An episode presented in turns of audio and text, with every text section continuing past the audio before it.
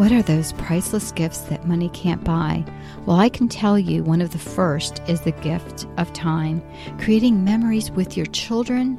The next priceless gift is teaching your child the value of spending time with God. In the novel, A Few Minutes with God, written for children and teens, the story unfolds about a struggling family and the gift of hearing God and the outcome, which is a wonderful blessing from the Lord. Your children will want to pray and spend time listening to God after reading this book. Visit media angels dot com for more information.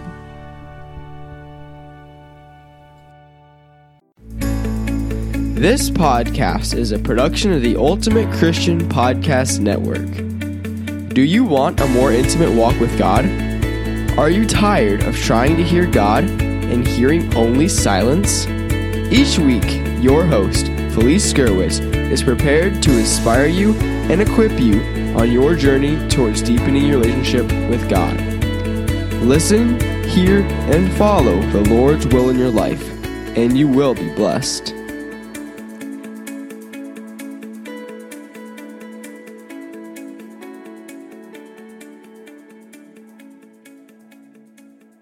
The things in this world are passing, but for those who believe, we know this is not the end, but the beginning of eternal life, a life with God in heaven. Welcome, friends. This is Felice Gerwitz, and this is episode one thirty-seven. The topic today is eternal life. You can find the show notes at a few minutes with god podcast dot com. Recently, I purchased a book that a friend of mine wrote. And it is a trilogy, and it's about heaven. And apparently she'd been working on this for some time, and I just noticed this book. The name of this book um, that I feel is so perfect for today is called Heaven: How to Experience Heaven on Earth, and it's part of a trilogy. And she goes on to explain that when we have those wonderful soul-lifting moments, that it's an example of heaven on earth. And I never thought of that, friends. But that makes so much sense. She also explains, in reverse, that when we crash and burn and have those heart-wrenching issues that happen from time to time, that is hell on earth. How much more I long for heaven, but for that eternal life that God promises. The promises in the Bible are amazing and give us such hope.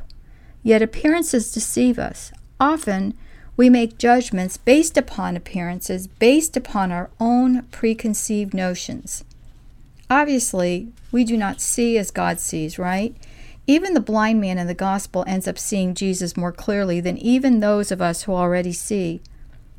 His ability to see becomes a process, just as his ability to see Jesus for who he really is. And in a way, it was as if his faith was growing. First, he knows the name of Jesus. Then he sees him as a prophet. Then he sees him as God, and then the Son of Man.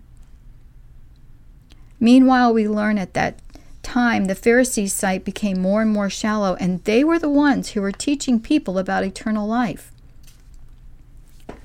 We can choose to live in darkness or light. Christ is the light of the world.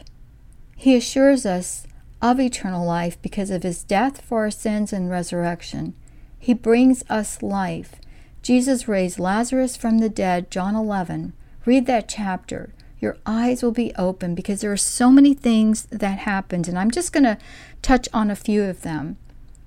The first is that Jesus was alerted by Martha and Mary that their brother was ill. And the scriptures say, so the sisters sent word to him, saying, Master, the one you love is ill. When Jesus heard this, he said, This illness is not to end in death, but is for the glory of God, that the Son of God may be glorified through it. Wow. The one you love. Jesus loves all of us, and here we are given an example of his love. He also reminded us that this situation was for the glory of God, that the Son may be glorified through it. So he was in essence giving us a forewarning that there would be a miracle. The second point I wanted to mention is that Jesus then tells his disciples that he wants to go to Lazarus. Let's go back to Judea. The disciples reminded him, Rabbi, the Jews were just trying to stone you and you want to go back there? And Jesus answered, Are there not twelve hours in a day? If one walks during the day, he does not stumble because he sees the light of this world. But if one walks at night, he stumbles because the light is not in him.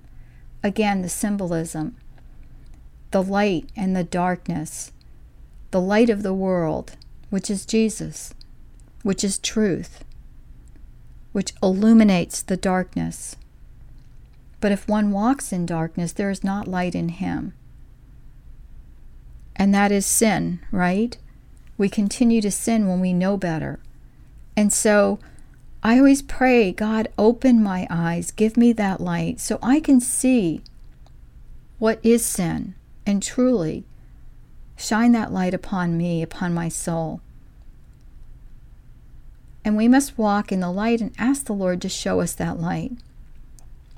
The third point was when Jesus arrived, he found that his friend had died. Martha complained to the Lord that if he had been there, her brother wouldn't have died. And Jesus told her, I am the resurrection and the life. Whoever believes in me, even if he dies, will live. And everyone who lives and believes in me will never die. And he asked, Do you believe this? She said to him, Yes, Lord. I have come to believe that you are the Messiah, the Son of God, the one who is coming into the world. Now, friends, it's our turn. Do we believe that? I mean, we know that scripture, right? I am the resurrection and the life. My church is called Church of the Resurrection of Jesus Christ. We know this. You know, we have buildings that are named after these scripture verses. But do we really believe? Is it in our heart? Do we know that our hope, our everlasting hope, is in Jesus Christ? The fourth point is Jesus wept. His friend died and he wept. So the Jews said, See how he loved him. But some of them said, Could not the one who opened the eyes of the blind man have done something so that this man would not have died? Some were empathetic with Christ and others were critical, just like us today. We have an opinion. We know what we would do. And we're critical of those who don't agree with us. This is exactly what the Pharisees did. And Martha and Mary, who were familiar with Ezekiel's prophecy, I will open our graves and have you rise from them, which is Ezekiel thirty-seven twelve. They knew that God had this power. But how human of, of the Lord. He was God and he was man, not split in the middle, but totally combined. And in his humanness, he cried for his friend and he wept. And the next point is that Jesus did signs and wonders. And it was terrifying to the Pharisees. Why? Because they were going to lose their job, their land, their nation. In the Bible, we read in verse forty-seven, So the chief priests and the Pharisees convened the Sanhedrin and said, What are we going to do? This man is performing many signs. If we leave him alone, all will believe in him, and the Romans will come and take away both our land and our nation. But one of them, Caiaphas, who was high priest that year, said to them, You know nothing, nor do you consider that it is better for you that one man should die instead of the people, so that the whole nation may not perish. You know, we look at this and we've, again, read these scriptures. We probably have them, you know, memorized. But we know that this high priest was prophesying that Jesus was going to die for that nation. And not only for the nation, but also to gather the one that dispersed the children of God. And that's, and go on and and continue to read. So they really had planned to kill him.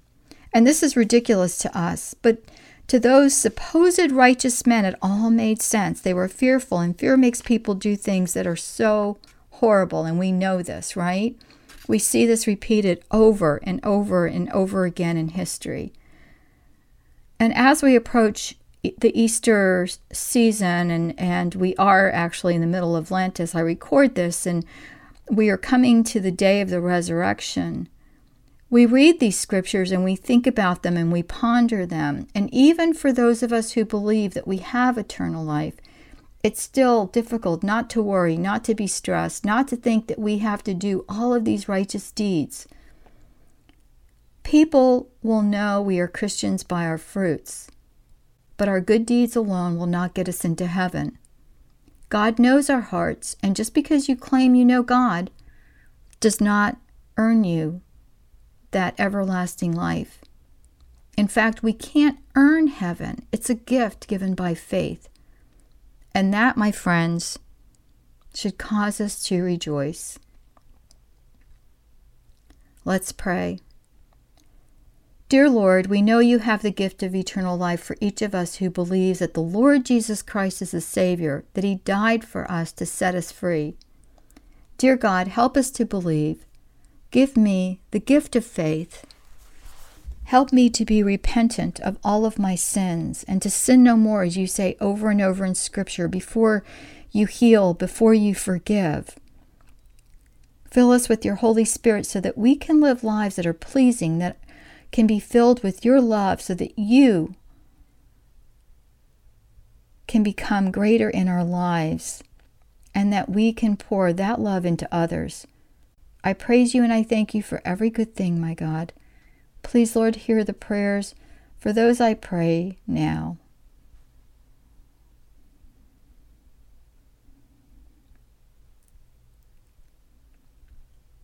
And I pray this in Jesus' precious name. Amen. Thanks for listening to the podcast, A Few Minutes with God. Please visit Felice on our website, a few minutes with god dot com, and her podcast page on a few minutes with god podcast dot com. There you will find the show notes for today's episode. This podcast is a production of the Ultimate Christian Podcast Network.